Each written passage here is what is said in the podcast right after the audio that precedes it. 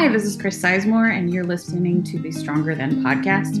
I have Allie McCathren with me today. She's an incredible human, one of my very best friends. She's also an amazing textile artist, a wife and a mom, and just this super cool person who I'm very excited to introduce you to today. We both kind of met at the apex of our tragedies. Hi, thank you, Chris. That never occurred to me before, but we were very much at the height of both of our tragedies.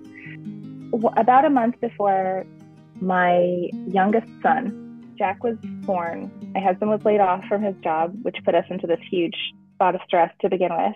And then my very first indication that something was not right with Jack was as I was giving birth to him. It was very noticeable to me that his head was extremely large. And after he came out, a bunch of the nurses were commenting and saying, wow, his head is really, really big. And which is exactly, it's what you want your nurse to say. Right. Like, I know. Thank you. I was there. Was very aware of that. But then about a week later at our pediatrician checkup, she looked really concerned. And she told me very gently that it was really important for us to go get an x-ray. And I said, oh, like, you mean maybe in a week or a couple weeks from now? And she said, no, today. And that was the first time that I really felt that like gut punch of fear. The next day, I remember I was sitting in my chair in my bedroom and on the phone with the pediatrician, who I'm so grateful to for the level of care that she took with me, because she was so completely empathetic and gentle, really, is the word I keep coming back to, when she said, this is really a thing that he has. He's going to need surgery for it, and there's no way around it. The thing that he had is called sagittal craniosynostosis, and it meant that the plates of his head were prematurely fused. In babies' heads, they've got these plates that are not fused, and that means that they're able to overlap as they're being born, and then it all sort of resettles, and it needs to not be fused as they grow, because they grow so very quickly. Their head needs to be able to expand, and those plates typically are not completely fused until they're 6 years old. And you had him completely naturally, yeah? Completely naturally, zero medication. Like, is a testament to who you are and your strength on its own. Like, that's incredible. The whole idea during birth is that their plates in their head are still malleable. They're not fused. Right. They can kind of squid. It's like why babies have pointy heads. This is a thing that we see. That is a normal part of the birthing process. And this was not normal. Right. Which is incredible that you were able to do that on its own, which I think you'd said before that the doctors even said, like, how did you have this baby naturally? Yeah, they were all shocked. Like, every time I was filling out paperwork later and it would be like, how is the baby born? And I'd say vaginally. And they all just kind of looked at me like, how did you do that? But in this case, the ridge down the center of his head was already fused and had been while he was born. So that is why his head was very large. That is why it was so very painful to give birth to him, beyond the obvious, because his head would not shrink down at all. When I realized we needed to have a surgery, that our infant would need to have a surgery, I think that's the moment where I just completely went into shock. We have three children all of a sudden, and the youngest one has this special situation where he's going to need surgery. We don't know how we're going to pay for it. We don't know how we're paying for a mortgage. We need health insurance, which we don't have. We have continuation COBRA, which is costing more than our mortgage. It was just beyond. And so what I could focus on at that point was, I'm a mother. I need to keep my kids safe. That is my number one. That's what I'm doing. And I think that that is something that I hear in so many tragic stories, is that in an effort to get through it, we just have to like simplify our brains to like, these are the tasks at hand and this is what I can control. Like I said in the first podcast, we need to stop measuring up our tragedies. A tragic event is a tragic event, and the brain response is the same regardless of what caused it. And you were already starting on a healthy path by going, okay, I'm just going to focus on the things that I can do. Thank you. I did not feel capable or amazing in that time. None of us but do, looking back, it yeah, it was like, I think it was a trauma response.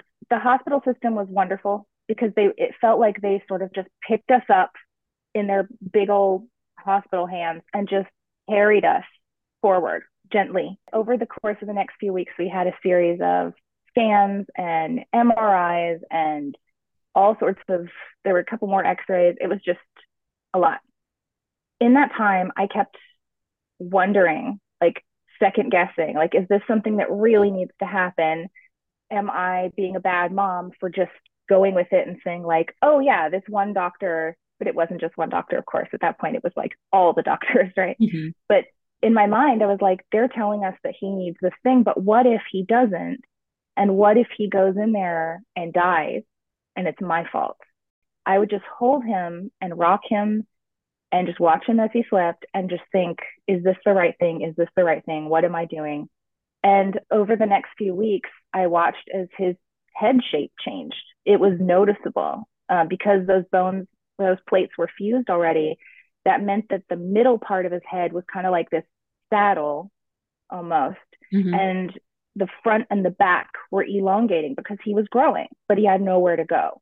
Part of me was thinking like, well, that's just him. He's just cute. And that's just what he looks like. This is my son.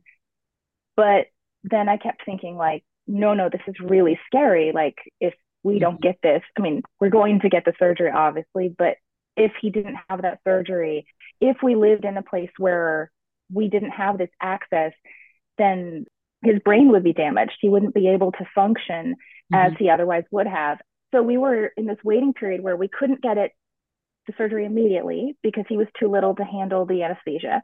So we had to wait for him to grow big enough to be strong enough to handle it, but also not wait so long that his brain was risking damage. So it was this waiting period. And 9 weeks, I guess now doesn't sound like that much, but it felt like an eternity at Absolutely. The time.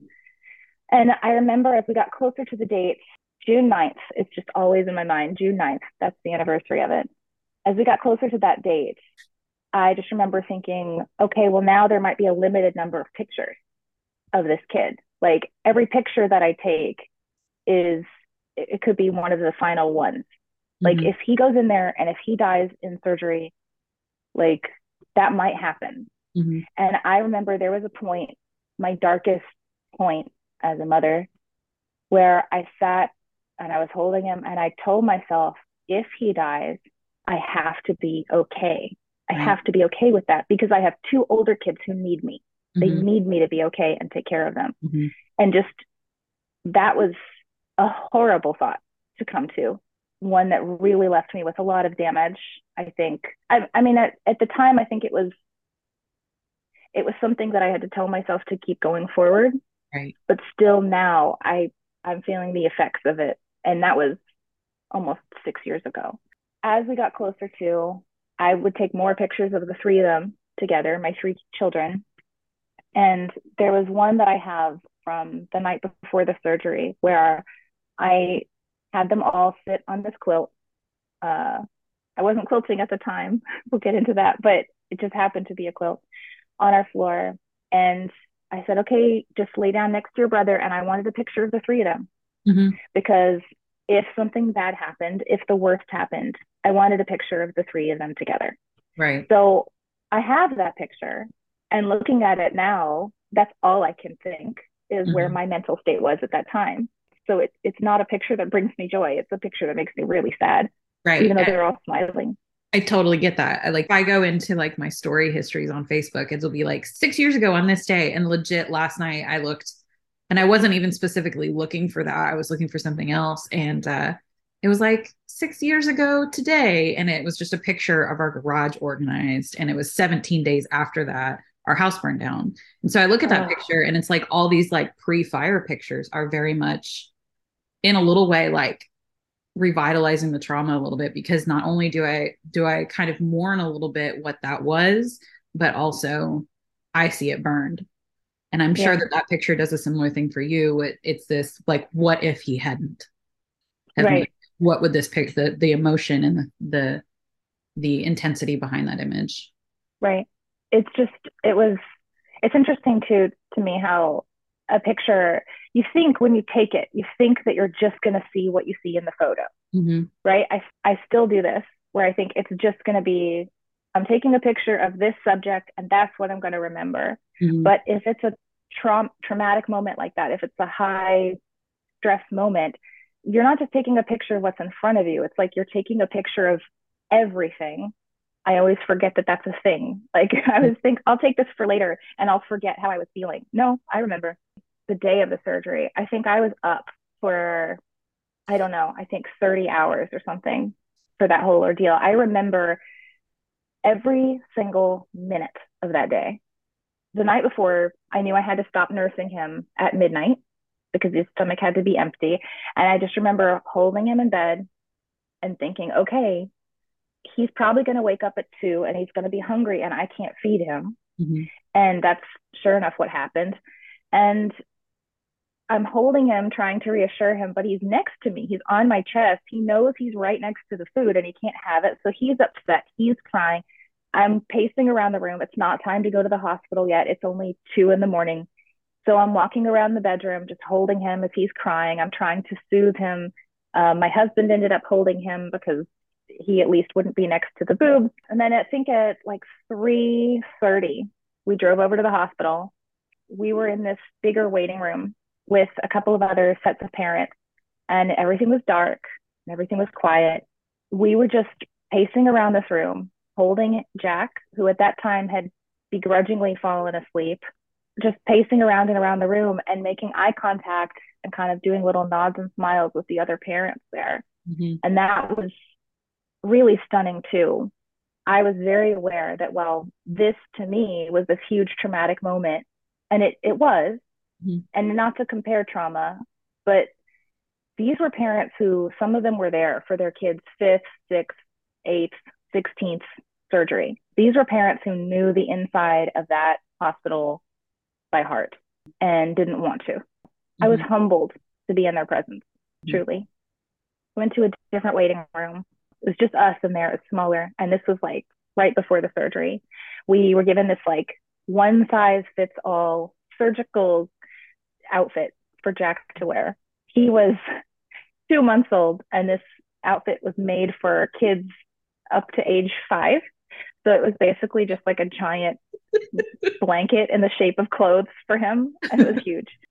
Then my husband held him because I knew that the next step was that we would have to hand Jack over. And I knew that I couldn't do it. I was not strong enough to do that. In that moment, I felt guilty that I was not strong enough to hand over my baby physically to the doctor. I felt like I let him down in that way. And then the doctors came in. My son had a neurosurgeon and a plastic surgeon.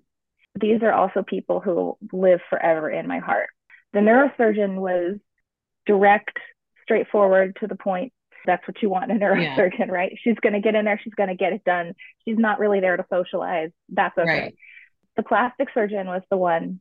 She looked at me and she held my hands and she looked right into my eyes. And she said, I know you're worried, but do not worry, because in there, I will be his mother. And I cried and I thanked her. And that will always stay with me, that moment. That's incredible. They went over the surgery again. We, for like the 18th time, we knew exactly what was going to happen. They were going to make an incision at the front part of his head and at the back, and then cut out a rectangle of skull, like the top middle bit, and then remove it through the incision. And then they said, okay. And up until this point, I had all these tasks, right? Here's the task. You drive downtown, you sign in, you write your name here, you go in, you get the x-ray, you come back out. Here's the next task. We make an appointment with this person. There were all these tasks, and that was it. That okay, all the tasks were done. That's it. Now we're at the surgery. And then I just burst into tears. For sure. Like it was like the floodgates breaking of, this is it. No more tasks. Now you just have to feel it. Yeah. Rob handed him over. And we held each other and cried and went back to the main waiting room with all the other parents. There were way more people. There were kids running around, the siblings of the kids in the surgery. There were all these parents who were kind of silently supporting each other, right? We all knew why we were there. Every time anyone made eye contact, it was this like unspoken agreement that this was a really crappy day for all of us. And we were all like holding part of our heart in a different room. And just, there was this tension, but also reassurance somehow of being with other people like that. And there was this wonderful man who was the patient liaison. And this guy was filled with energy. He was just like this ball of happiness who would come in and say, okay, what do you need? What have you got? You look like you're cold. Do you want a blanket? I'm going to get you a blanket. You need a coffee. You need a smile. Like, he was just there to pep everybody up. That's awesome. And distract them. And it was wonderful. Can we have that guy just through like regular life? Right. Like, you're having a bad day. You need a coffee. Yeah. Here's a hug. Here's a smile. Here's a sticker. Yeah. Where's that guy every day? Right. He was wonderful. There was somebody in the room in the surgery whose job it was to text and update this app that we downloaded to say exactly what was happening in there. So I would get a text that would say, right now he's under. Right now they just made the first incision. Right now, like, he's doing well. This is happening. Like, constant updates. That's amazing. Wonderful. Yes. I'm so glad that's a thing. But they did pull us in. They said, okay, it's done. We met with the surgeons again. They said, everything went great. It's all great. They pulled us in. And I remember this moment where I was still in complete shock, but also the biologist part of my brain was going. And I was like, can I see it? Like, I kind of want to see the skull bit that you took out. Like, yeah. I know. And they were really creeped out by that, I think. They were like, no, that's not a thing we're going to do, which I think is probably for the best looking back. Like, but also I'm curious. Like, I want to know that. Okay.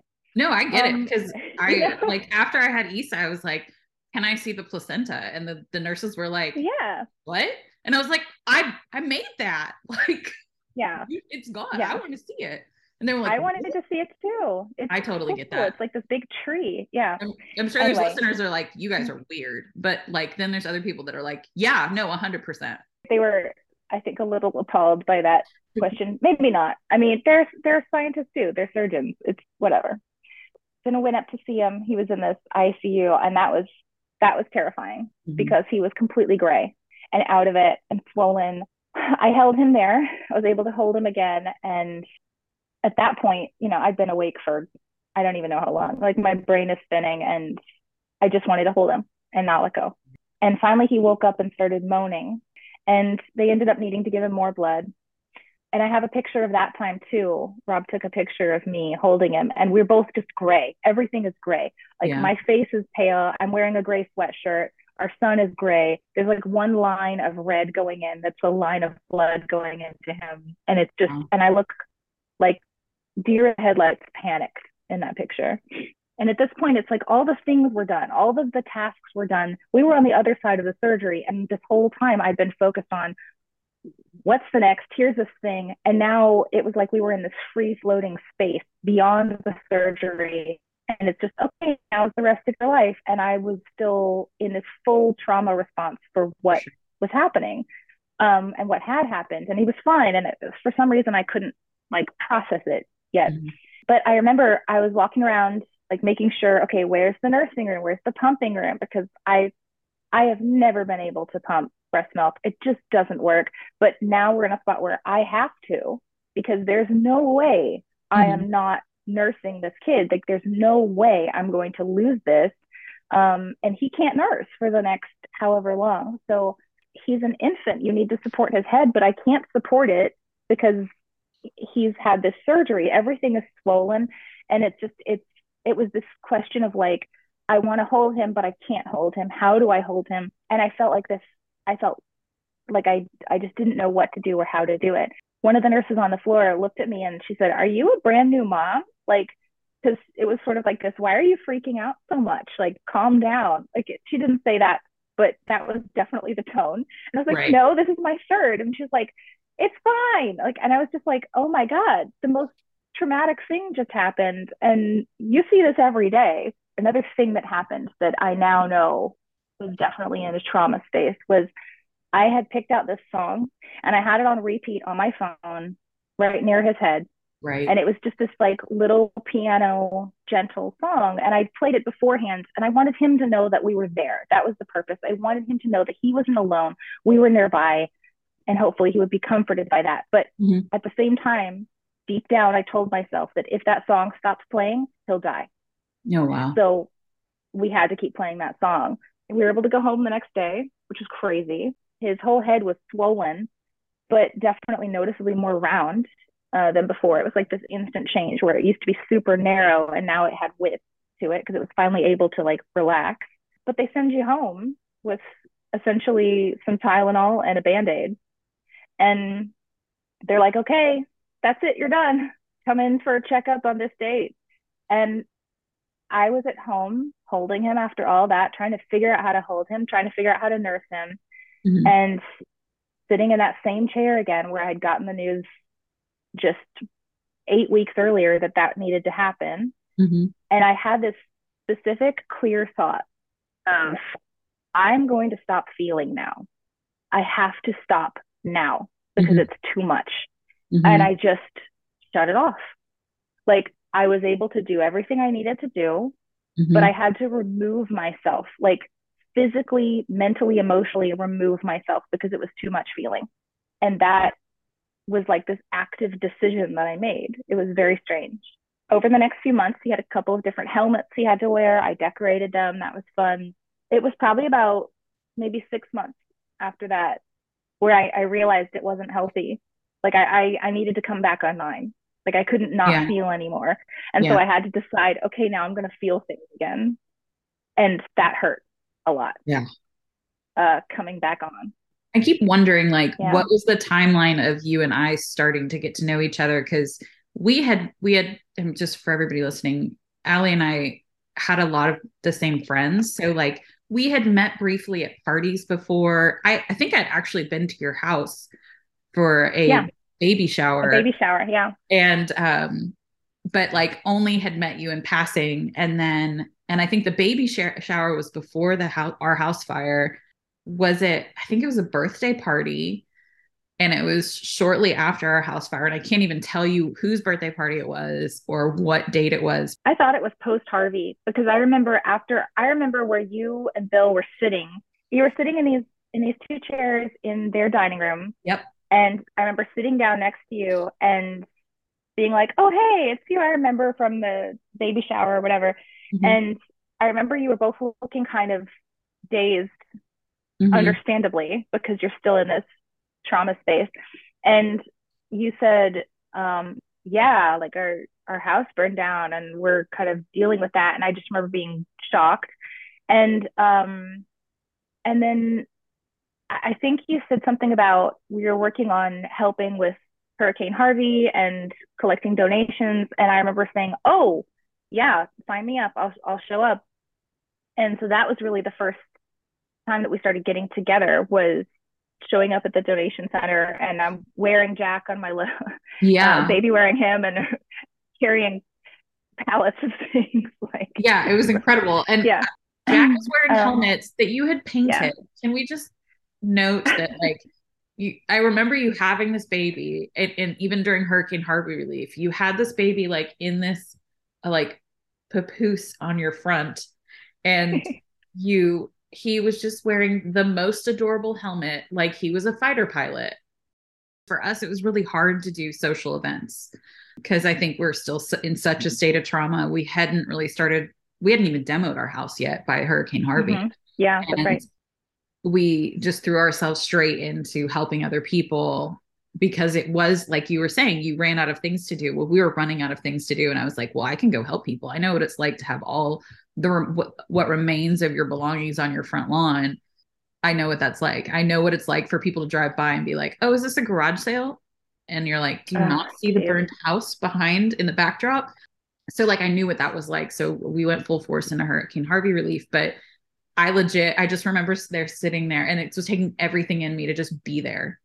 And I was like, I need to be here for my friend and I need to exist in the space and I need to be okay doing these things. And like, I just remember you sitting down next to me and you being like, hi. like in your alleyway. Thank you for doing that. It meant the world to me in the moment and the world to me now. But yeah, you're just in this like dead space of like, I just need to, all of my energy just needs to go to existing. Right. I just exist right now. I'm not really here, but I exist. Yeah. In that space of feeling numb for so long and then finally deciding to wake up out of that numbness, that is where I started quilting. I had decided to kind of come back online to feel things again. And I was up really late one night, obviously feeding him, rocking him.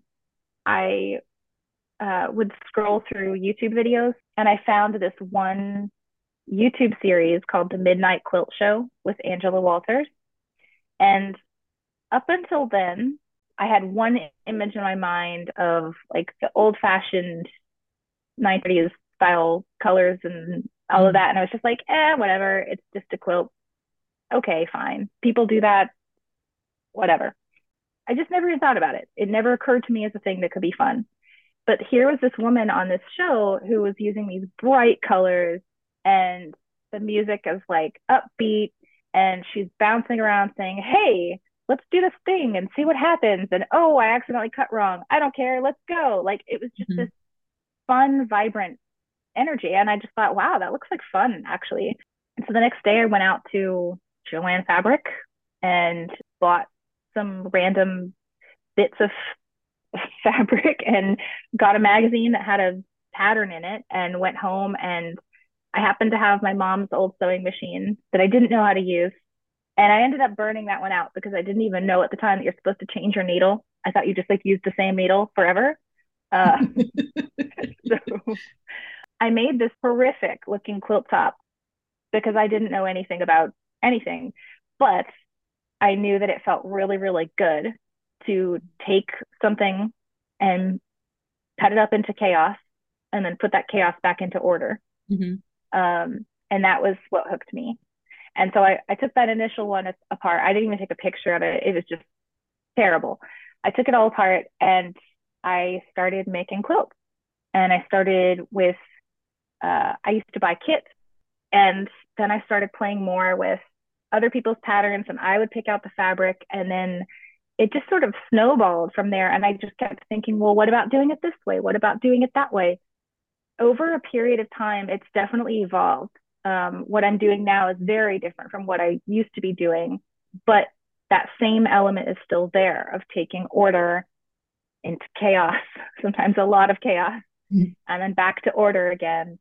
And it was this repeated healing motion of putting things back together. And so to me, that's what really got me started on that journey was, yes, I happened to stumble upon that at that time in my life, but also the way that it healed me and is still healing me and is helping me to think in more creative ways, that grew from that. To me, what's been even much, much more of a gift than even that process of creativity, of exploring that whole side of me, of being artistic in this way. What's the biggest gift I've gotten is this whole community that's come out of it. Because I remember at first I was posting my quilts to Facebook, and a couple family members would be like, oh, that's cool. Okay, whatever. Kind of a lot of quilting. We don't really want to hear about it. They wouldn't say that, but that's what my brain was telling me, right? It was like, okay, nobody cares. It's fine. And I kind of wanted to stop taking up so much space. So I was like, but I want to have a place to post them. And I want to have this like little personal journal of my journey. Yeah. And I remember you saying, hey, why didn't you post to Instagram? Just make your own little journal on Instagram just for you. Yeah. And I remember saying, I don't know how Instagram works. I don't know, like, it just doesn't make sense to me. It's pictures, but then you have words, and I don't know. But I said, okay, fine. Yeah, like that's okay. So I started doing that. And then there were like 12 people following me. And then there were 40 people. And I was like, why are there 40 people? I don't even know that many people. Like, what's that? And then there were 100, and then 500. And then it just kept growing. And it was insane to me that anybody wanted to see what I was doing, first off. What happened was I started to find like-minded artists, like-minded people who saw what I was doing and said they were inspired by it. And in turn, I was inspired by them. And I have now met people who live in all different places around the world who are the dearest of friends. And I cannot imagine my life without these people in it. And I can't imagine my life without this community of makers who all understand that side. Like, we all understand that side of each other. When we get together, there's no explanation needed. I'm just so grateful for the way that that has gone. It does feel very much like out of this trauma has been this incredible growth. So do you think that you would have picked up quilting in the intensity that you did and creating if you hadn't gone through this traumatic experience?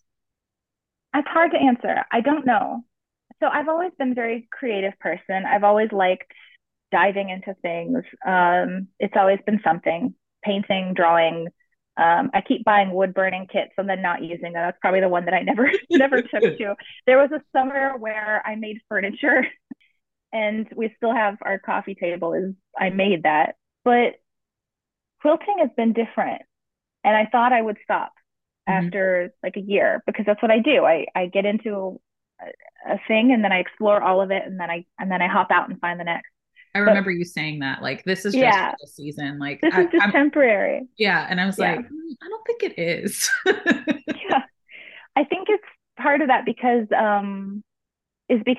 it's such a wide range of things. Like, there's so many different things you can do under this umbrella of quilting. Like, and there's so many different ways that it pulls on my brain, design and puzzling and all of that. And I'll switch between something that's really intricate to something that's much more loose.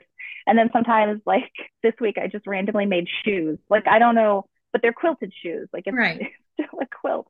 There's so many different things, but also I think, to me, it really was that association between this time in my life where I felt completely empty and then started to fill it with color and texture. So to me, those two are linked. I definitely would have done something, but the series of events that happened, we were in that space of no income whatsoever for 2 years. And then with my quilting, I didn't intend for this to be a business at all, but it's developed into one now. And that's been, dare I say, a bit successful. You're allowed to say that. It's been very successful. People know you. That sounds so strange. It is strange, but because in my brain, you're like, you're Allie, you're just my friend. But then you go to me. I don't know what all these people are here for, but but then like you go to these quilt conventions and stuff and they know you, and that's very cool. And that's worth celebrating. You get to say it has been successful. It has been successful. And it's grown into this thing that's really filled me up in a lot of ways. That's incredible.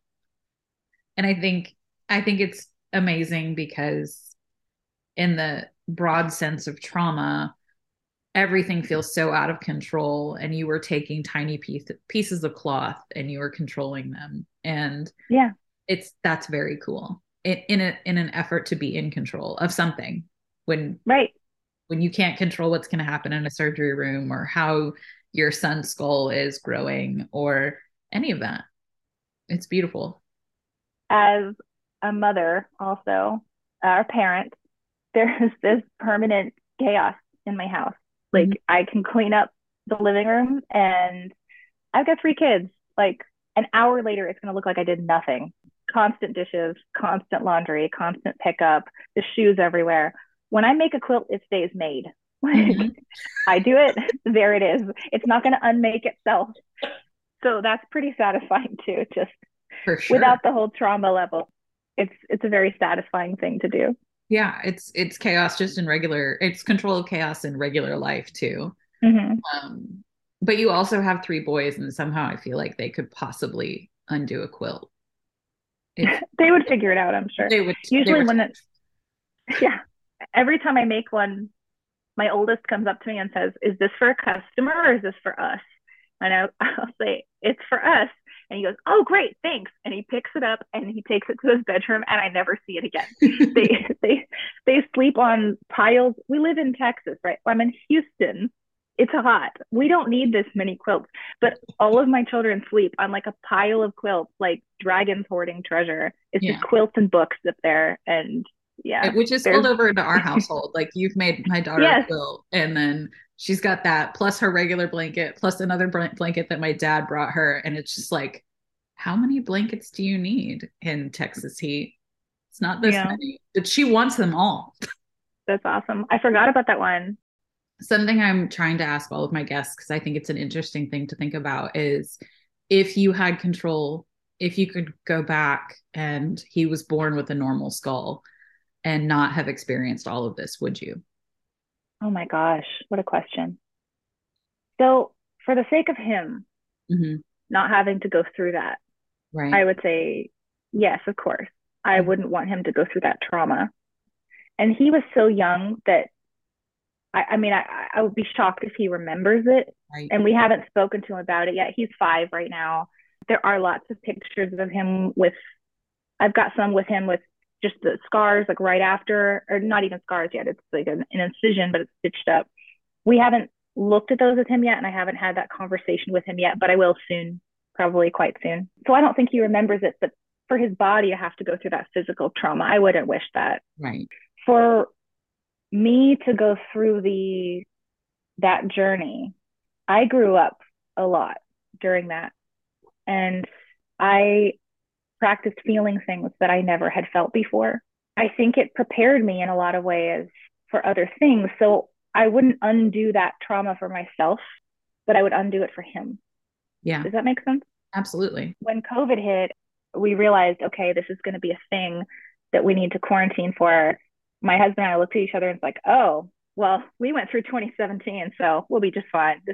And I mean, we did the same thing. We went through 2017 with a house fire in Harvey and hanging out in my house. I can do that. Yeah. I will say though, that was an indication to me when 2020 happened, that I still had some PTSD from this that I didn't know I had, because when we first found out that, there's this pandemic going on, the first thought in my head was, oh, this is when I lose Jack. This is when he dies. And I didn't realize until that time that I was still hanging on to that. Yeah. And it felt like I'd been waiting for the other shoe to drop. Like I'd prepared so much for the moment of him to die and me to lose him. And it didn't happen, thankfully. But now it's like, oh, here it is. It's happening now. Yeah. And that was an indication to me, like, oh, I still have some stuff here that I haven't dealt with. Sure. And I still have that a bit when I dropped the kids off at school, because he's in kindergarten now. I drop him off at school and I give him a hug, and I still do this with all the kids, but I think more so him. And I wonder if it's because he's the youngest or if it's because we went through this, and I'll never know because that's just our story. But when I say goodbye to him and hug him, I just wonder, is that the last hug? Is somebody going to come in today and shoot up the school? Like, so I'm kind of always poised to wonder if I should be preparing myself to mourn, which is a weird place to be in. I mean, you're not alone. I think that's anybody who's right. Trauma is just, we're always sitting here waiting for the other shoe to drop, because one did drop, you know. It's like, right. Oh, well, we've experienced one, so what's going to keep the other one from falling? Well, you know, nothing does. I mean, it could. But I think we're also walking around way more prepared than most in a mental state, because we've walked that road already. I'll never forget, we were moving into our rent house and, you know, people were giving us things, which just felt weird. And a friend of a friend had said, I have a storage unit with all this furniture and just come see what you want. And they gave us a mattress and, oddly, an old Singer sewing machine that had been turned into a table, which was a thing that I wanted like my entire life. The guy was quite a bit older than us, and we were standing on the front lawn of the rent house, and they had helped us move some stuff in. And he was sharing with me that he was a photographer in Vietnam, and he flew on planes and took pictures. That was his job, which, you know, at that time I was just leaving photography as a career and obviously had lost everything in the fire. And so we were talking about photography and all these different things. And he was like, I understand, like I have PTSD from that war. And I looked at him and I said, can I ask you a question? He said, yeah. And he said, I said, when does it go away? Like, when does it stop? And he was really quiet. And I just very vividly remember being on the front lawn under this tree. He said, it doesn't go away. You just learn how to manage it. It's there every day and you manage it every day and you get better and better at managing it, but it doesn't ever go away. And I think he was visibly sad to tell me that, but I'm so glad he did, because it stuck with me all these years. And I think that I see that in everybody else that we've interviewed and that I know who have gone through trauma. You learn how to manage it, and it in a lot of ways gives you a lot of strength and empowers you to do other things, which is insane, but also very amazing. Allie, thank you so much for sharing and being vulnerable and being a part of this really crazy, scary adventure of me putting out this podcast. I really appreciate it. Any final thoughts, feelings? No, I just want to say thank you for giving me the space to tell this story. It's one that I kind of hold within myself always. Mm-hmm. And I don't talk about it very much. I sometimes almost forget that it happened, but I'm honored to be able to tell it and honored to be on your brand new podcast that I am so excited Yay. For you to have. And I think this is really cool. Thank you. You're welcome. Thank you. So where can people find you? You can find me on Instagram at exhaustedoctopus. My website is exhaustedoctopus.com. I chose that name to have nothing to do with quilting because I thought, oh, I'm not going to be quilting in a little while. So. But here you are. Thank you again. I really appreciate this. I don't know what else. Thank you. This was awesome. Thank you so much for being here and listening to my words and sharing in these stories. I hope you'll join me in coming episodes as we hear the stories of real people and how they became stronger than. If you're excited about this podcast, would you consider leaving a rating or review or sharing a link to it on your social media? These things help podcasters and creators so much.